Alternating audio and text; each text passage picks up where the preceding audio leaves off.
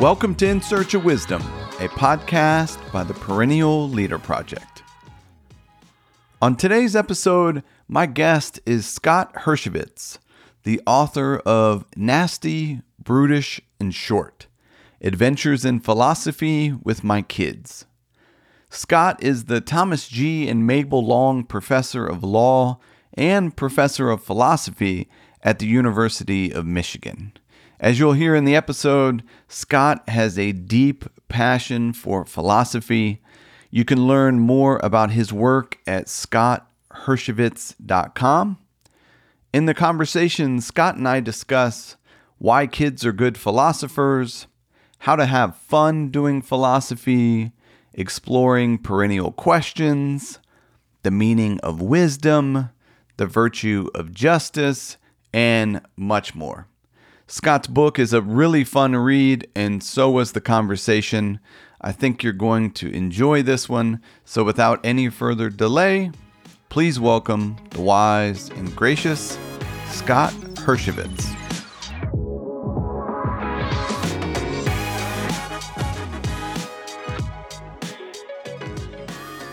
Scott, welcome to In Search of Wisdom.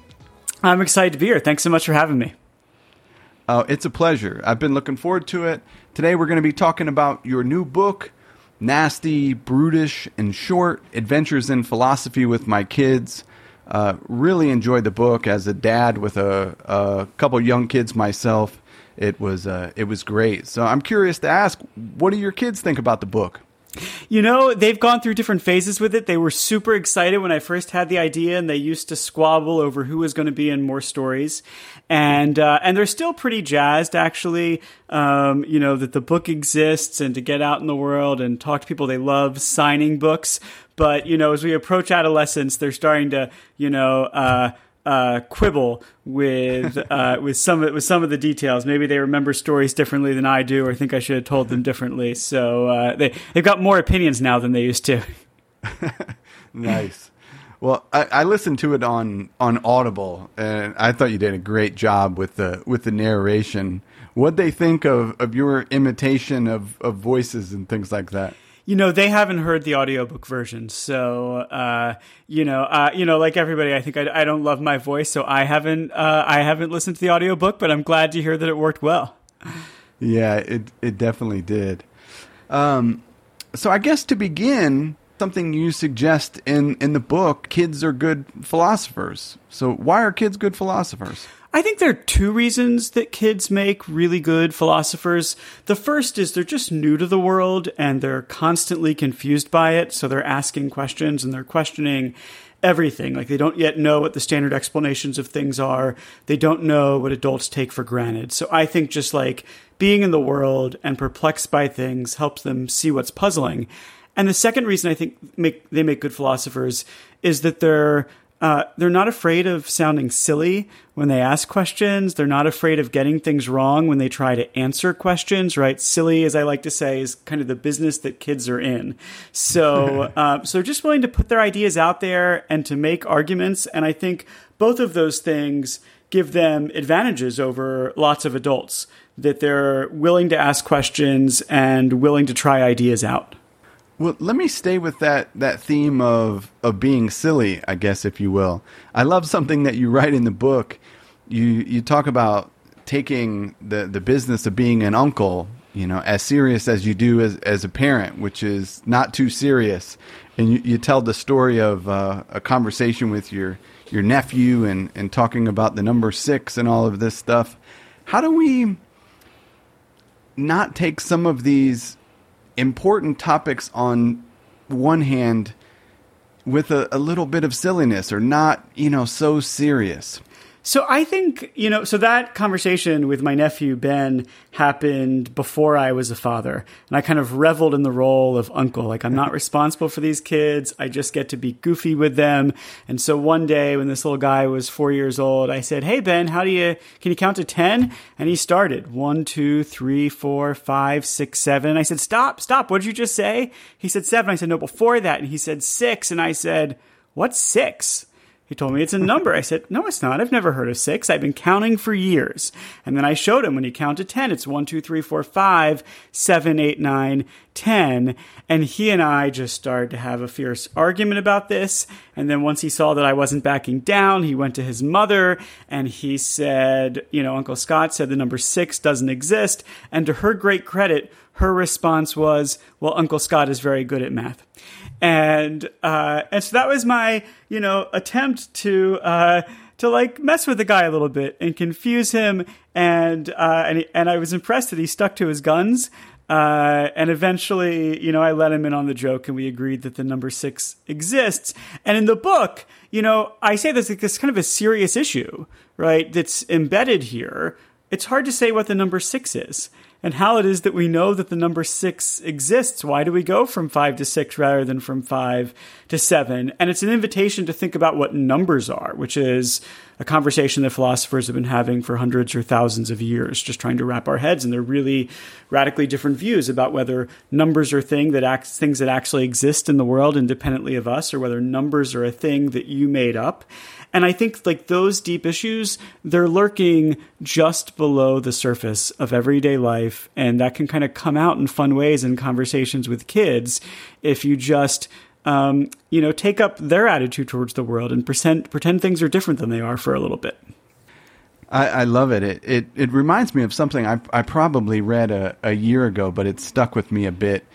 William James was saying that you know we should always practice philosophy with a smile should be a joy to it. Why do you think we can get to that other side? I mean, there's lots of famous pessimistic philosophers and things like that. How do we keep keep a smile? So I don't know if philosophy should always be done with a smile. I think um, yeah. you know some issues are are hard and um, like affect us in um, profound and often sad ways. So I've been thinking lately in a in relation to a class I'm preparing, which is about questions of life and death and love, and some of those you know issues are going to be hard to talk about with a smile. But I think that um, I think of philosophy as um, in large part play with ideas, right? Mm-hmm. Um, and uh, you know. Uh, and playing with ideas is fun, just like playing of mm-hmm. any sort is fun. So, you know, a question that's asked in the language chapter in the book is why are some words bad, right? Like, why do we just accept the idea that there's some strings of sound that we shouldn't say? That was something that bothered me as a kid. And I had a ton of fun writing that chapter like you know looking to linguists and seeing what they have to say about why words are bad and then having conversations with my kid trying to sort out well when is it okay to swear and when is it not okay to swear and uh, and coming away with the view actually that swearing yeah. can be good um, that like I want my kids to be good at swearing. I just want them to know when the time and the place is. So, um, you know, I, I don't think philosophy always uh, should be done with a smile, but I think so much of it is just fun and funny and should be enjoyed that way.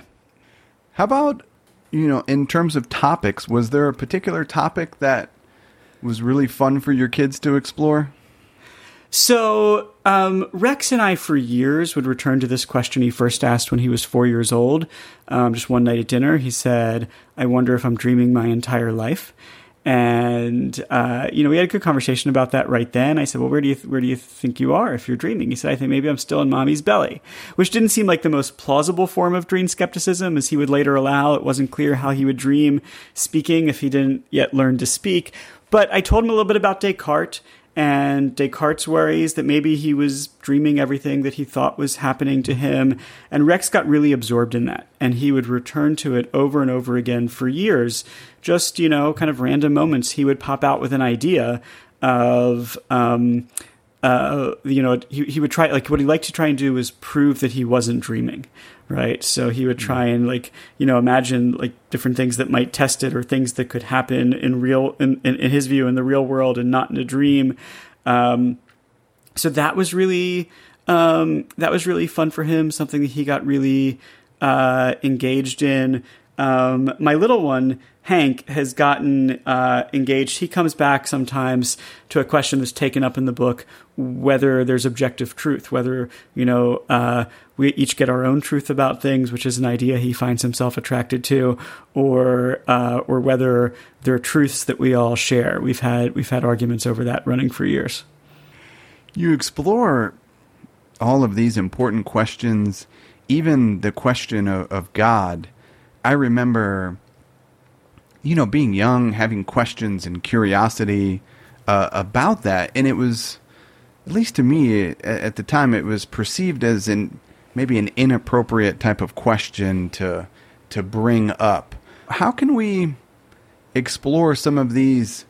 you know, even if it's a complicated question like the one you were just referring to, or questions of God, how can we maybe as parents get more comfortable, you know, exploring and, and allowing space for that?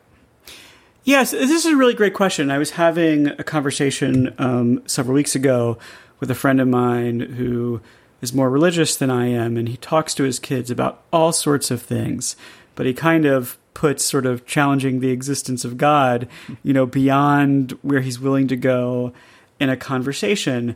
And and I understand why it feels that way to him, but I think as you said, you had these questions when you were young, and I think every kid has quest- these questions when they're young. And I think it's worth communicating to your kids that there's there's nothing that we can't think about and that we can't entertain um, and that we can't um, and question. And and actually, you know, one way in which I've approached it with my kids is when a big question comes up, like does God exist? I don't want to tell them what my view is in a way that communicates you have to hold my view. So I'll start by questioning them, right, and say, um, well, what do you think, right? Do you think God exists? And um, and they often are asking these questions because they've been wrestling about it and they've been thinking about it. And so they already have some views and they're actually looking maybe sometimes to share what their view is or what their idea is. And I think it's really great to find that out. Even if you want to, as my friend wanted to nudge his kids in a certain direction, I think finding out what they're thinking rather than um, forcing them to suppress it is is I think worth doing. And it can lead to really surprising places. So I think maybe the most profound conversation I've ever had with one of my kids is reported in the chapter on God, where again it was Rex around the time he was four years old, asked if God was real.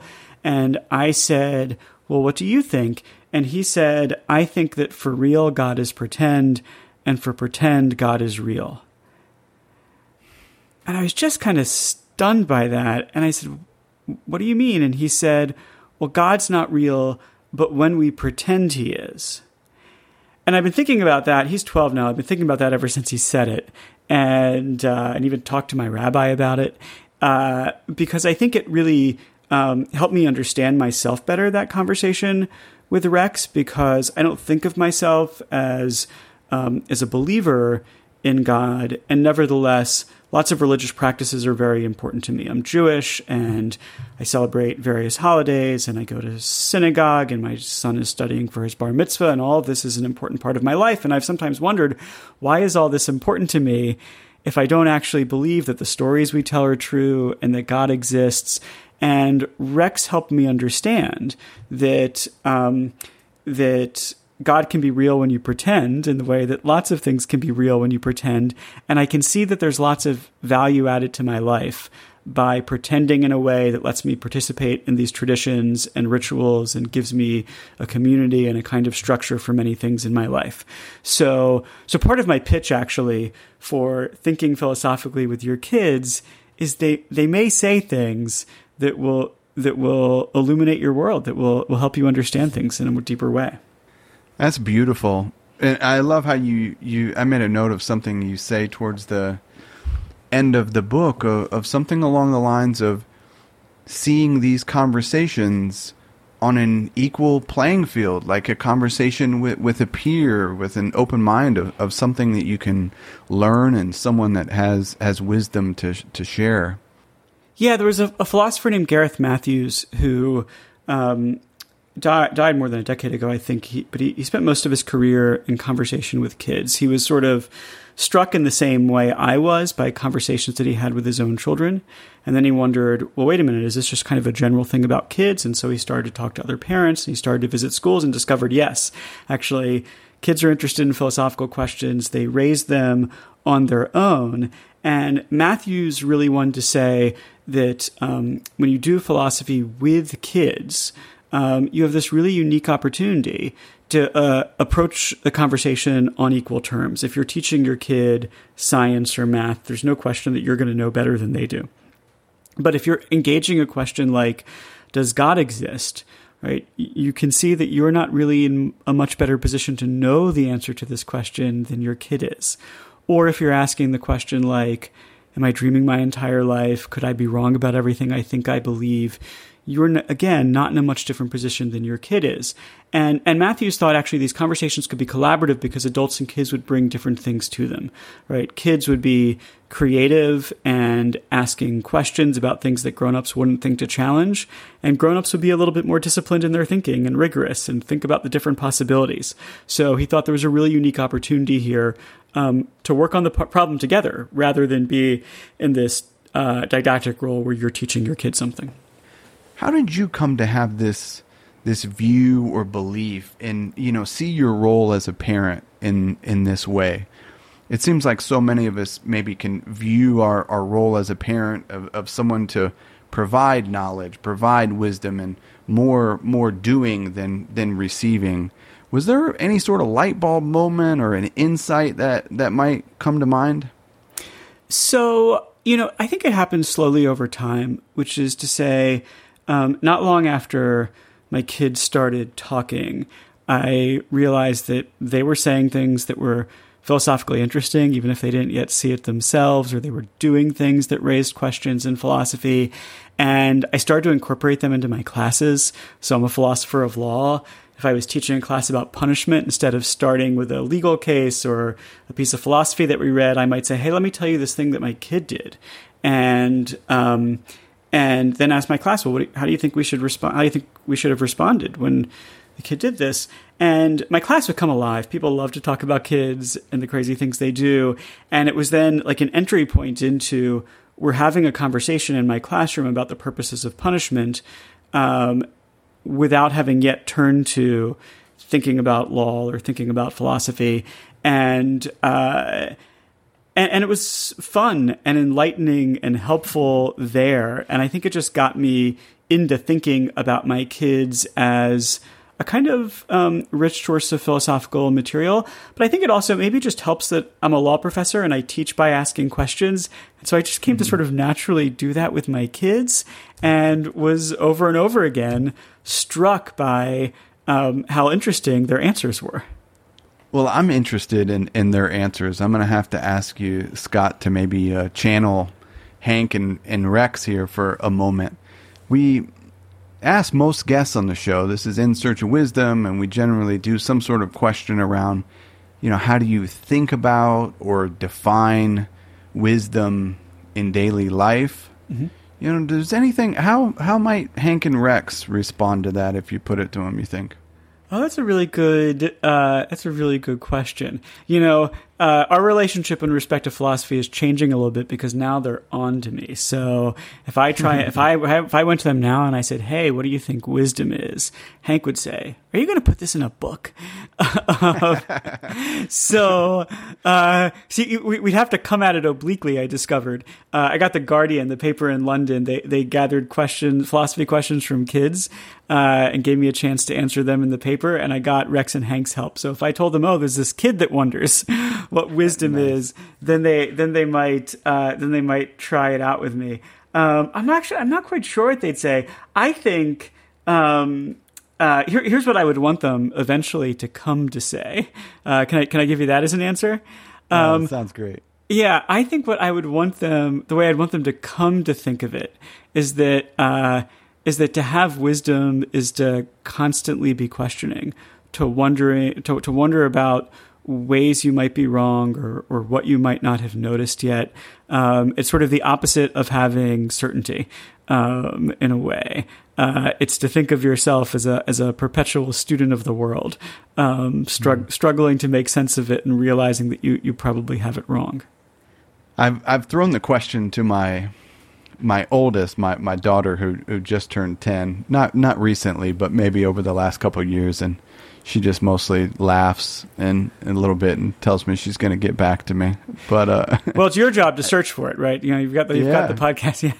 Yeah, the uh, um, but I sometimes wonder, like in my experience of it, observing my kids and some of these questions, and maybe how it differs from asking this question to you know guests that I have on the show or you know people my age.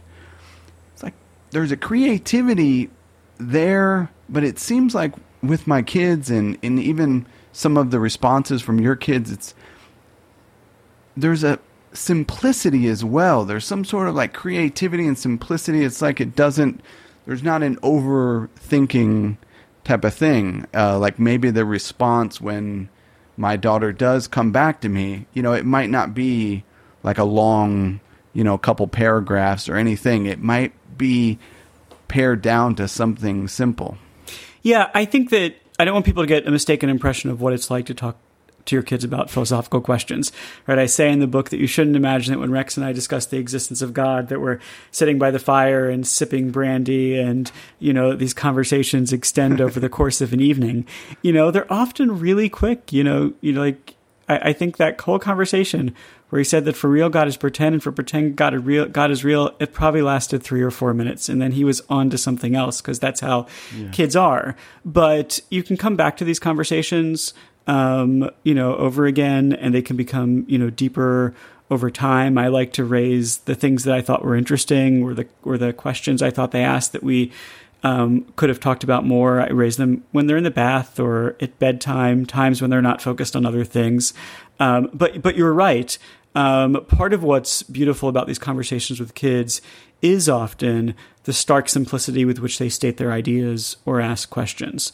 So there's a story that I love to tell, which is in the introduction to the book that um, that Gareth Matthews heard from the mother of a little boy named Ian. His family had friends over, and there were three kids in that family. And when it was time to watch TV, those kids picked what, picked what to watch, and Ian missed his favorite show. And at the end of the evening, after they went home, he said to his mother, Why is it better for three people to be selfish than for one? and it's such a simple question. He's but it's so subversive. He's challenging something that grown-ups take for granted that if more people want one option than the other option, well then you go you go with making more people happy. Um, but I think Ian Ian's inviting us to rethink that in a really interesting way, and uh, and he's able to do that because he hasn't become acculturated to majority rule, um, and uh, he doesn't take it for granted that when you know we disagree, we vote. Um, so, uh, so I, th- I think that's part of the advantage children have in this exercise is sometimes the simplicity of their thought. It's interesting and it, it's really fun. I have a note to to ask about you know what you learned about the virtue of justice and, and things like rights and, and revenge because kids naturally have the idea of fairness, you know, at a at a very young age. It seems. Yeah, so I was really struck. I teach tort law um, uh, at uh, at Michigan, and uh, you know, so I think a lot about the way we respond to wrongdoing. And some people argue that tort is a kind of substitute for revenge. And so I was really struck by how um, natural uh, revenge seemed to my children and I tell a story in the book of one uh, one morning I'm hanging out with Hank, and he tells me that a kid at school called him a name, called him a floofer doofer, and then he says, and the teacher came to talk to me. I said, well, did she talk to the other kid? And he said, no, she just talked to me. And it was a little like pulling the study, like cross examine him to get the story out. But it became clear that though he wouldn't tell me what he had done, that he had taken some sort of revenge on the kid that had called him a floofer doofer. And I said to him, Hank, did you think it was okay to do something mean to that kid because he said something mean to you? And he looked at me like I was stupid and he said, yes. He called me a floofer doofer. And you know, it really got me thinking just what is it about revenge that strikes him so uh, uh, that strikes him as just the obvious response when somebody says or does something mean to you? And i think there are like, actually multiple answers to that question. I think one reason kids are disposed towards revenge maybe all people are disposed towards revenge is um, you're, you're, trying to deter people from treating you this way. You, you want to signal that like there are costs involved for you. Um, so don't think you can get away with this. But I don't think it's just that. Um, I think it's uh, I think that really what's motivating for Hank in that situation is his social standing. He doesn't want to be the kind of kid that um, that you, you can call a floofer doofer, or even just like the kind of kid who is a floofer doofer, whatever that is. And so, in that moment, when he decides to strike back, it's a way of protesting the treatment, saying, hey, you shouldn't treat me that way. And this connects up with a very long tradition of philosophy about seeing resentment and, and seeing revenge as um, as a kind of protest of mistreatment of marking out, hey, I'm not of that low status that you can treat treat this way. And what I think is helpful about recognizing that is that you can then ask, well, if that's what people are interested in when they take revenge, it's kind of defending their social status are there other ways we can do that for them? And so that's what I explore in the book is I think the answer is yes, both for our children and for grown-ups, there are good substitutes for revenge. Kids are so funny. I as you're explaining that, I, I have to share this funny story about my uh, my youngest son who's getting ready to turn 4 and uh, it applies to this. You know, he had an issue of, of, fairness in terms of social standing with our with our dog. We we moved to this place about a year ago, it's got a big backyard, trees and stuff, and uh, we're in the backyard, and our dog Nacho, you know, goes number two in the in the backyard, and not paying much attention to it. A couple minutes later, I see my young son squatted down, getting ready to do the same. Yeah. So I'm I'm obviously, whoa, wait, hold on, you you you can't do that. And he just quickly replied, not happy about it. That's not fair. Yeah. You know, Nacho doesn't. And we had this uh, discussion later about, you know, why. And he had a real good argument of why that should be okay. If, if Nacho is able to do that, it's fair that I am also able to do that. So super funny. Yeah. You know, uh, that's not fair is like the kids all purpose protest. Yeah. Um, and uh, you know, I'm sure there are moral psychologists who study this. Uh, you know, it's an interesting question, like why that's the first moral concept they latch onto. Um, but this sort of like comparative notion of fairness, if he can do it, then I can do it, is um, a lot of what a parent deals with in the early days. And of course, right, those arguments are compelling when uh, you know when the creatures are similarly situated. Um, and uh, and I'm sure you had some conversations about the the way in which your son differed differed from Nacho. Yeah. oh, that's good stuff. Well, let me ask, as as listeners that are out there that are that are parents and they they have um, they're raising these these good philosophers. What comes to mind if you could think of maybe one or two strategies or, or takeaways for for listeners to keep in mind to help maybe cultivate their kids to be these good philosophers? So I think uh, I'll give I'll give you two strategies. One is I think that um, it's really important. I, I, mentioned earlier, sort of like tossing these questions back at your kids, but I think like asking your kids questions and then questioning their answers is a really um, helpful way of getting them to think more deeply because often you just get a quick answer back. And, uh, you know, I say in the book that like Americans like to say they're entitled to their opinion. And, uh, and that's true in the sense that like nobody can beat it out of you. But it's not true in our house in a different sense, which is to say, like, you make a claim, you better be prepared to defend the claim. And my kids know that, that I'm going to ask you, why do you think so, and uh, and push back, challenge look for ways that you might be wrong. Um, and so I think like getting kids in the habit of considering objections to their views and making arguments in support of their views is a way to help them develop as thinkers.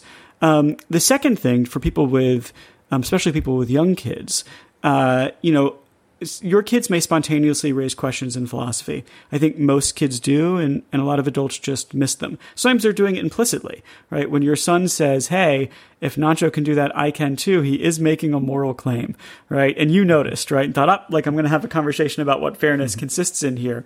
Um, so that's great if your kid um, raises these questions on their own, but you don't have to wait for them to raise philosophical questions. One of my favorite resources is a website called Teaching Children Philosophy. If you just Google those words, Teaching Children Philosophy, you'll find this website. It's run by the Prindle Institute for Ethics, and it's got a set of like um, teaching modules for lots of common picture books, picture books that are probably already in your house if you have little kids, like Knuffle Bunny and uh, and the Pigeon books and Frederick and just lots of the books that uh, that populate people's homes. And it does two things. There's a kind of like like one paragraph. It's not it's not big. It's not scary. Be like one paragraph for parents about what kinds of philosophical issues are raised in that book. It'll give you a little bit background, but then the most helpful thing it has is a list of questions you can ask your kids while you're reading. So I mentioned this book, Frederick. It's one of my uh, favorite books, or was one of my favorite books to read with my kids when they were younger. It's about this uh, group of mice who are getting ready for the winter, and some of the mice, most of the mice, are collecting food, but Frederick is, you know, sitting. He doesn't seem to be doing anything. And the mice say, Hey, Frederick, what are you doing? And he says, I'm collecting colors and I'm collecting words. And then winter comes and the mice start to run low on food and they say, Hey, Frederick, where are you supply, where are your supplies? And he stands up and he recites a poem. And as the story tells it, he makes them feel warmer and he entertains them. He makes their lives a little bit less bleak. And it's this really wonderful story um, that raises so many questions that you can ask kids, like, was it fair of Frederick to be writing a poem when the other mice were gathering food? Is what's the value of a poem? Is the value of a poem the same as food? How do, how do poems contribute to our lives?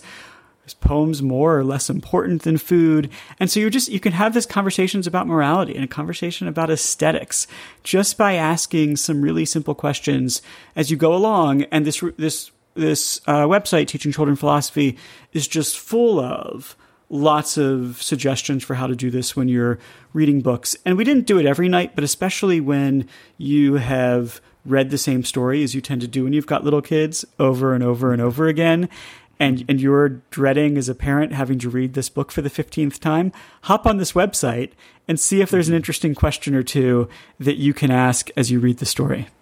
I love that. I greatly appreciate the resource. Uh, I'll link that in the in the show notes so listeners can easily get to it. And you highlight something in the book that around knowledge. You you don't need to have any knowledge, you know, to particularly explore some of these these big topics. Could you say more there? Sure. You know, I think that um, sometimes people are afraid to have conversations because they don't know the answers. Um, and and I think again, just sort of like calling back to the the conversation we had earlier about the possibility that philosophy can be a collaborative conversation with your kid. So, you know, one day my kid thought that he had come up with an argument. He was in second grade, all on his own, that the universe was infinite. And, uh, you know, I don't know whether the universe is infinite.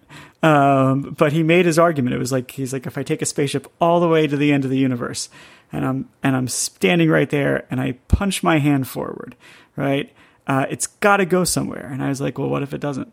And he said, well, then there's something stopping it. So you're not at the edge yet and we had a super cool conversation about this. And I, and I checked later, right? I have, you know, teach with philosophers. So I have a friend who's a philosopher, physicist. I said, Hey, let me tell you about this argument my kid made. And he helped me understand, like, both that this argument has a long history. There was an ancient Greek philosopher named Archytas who made this argument and it was accepted through hundreds or thousands of years now scientists know it's wrong, and he explained that why why this argument doesn't quite work. But I didn't need to know any of that to have this super cool conversation with my kid and to wonder with him together: is there a way to figure out if the universe goes on forever? So, um, you know, you can always do research later, but don't let the fact that you don't know much stop you from having the conversation. And also, you probably know more than you think you do, right? You know, mm-hmm. like you probably have a view about what the value of poetry is, um, or you'll come up with a view in the course of a conversation with your kid.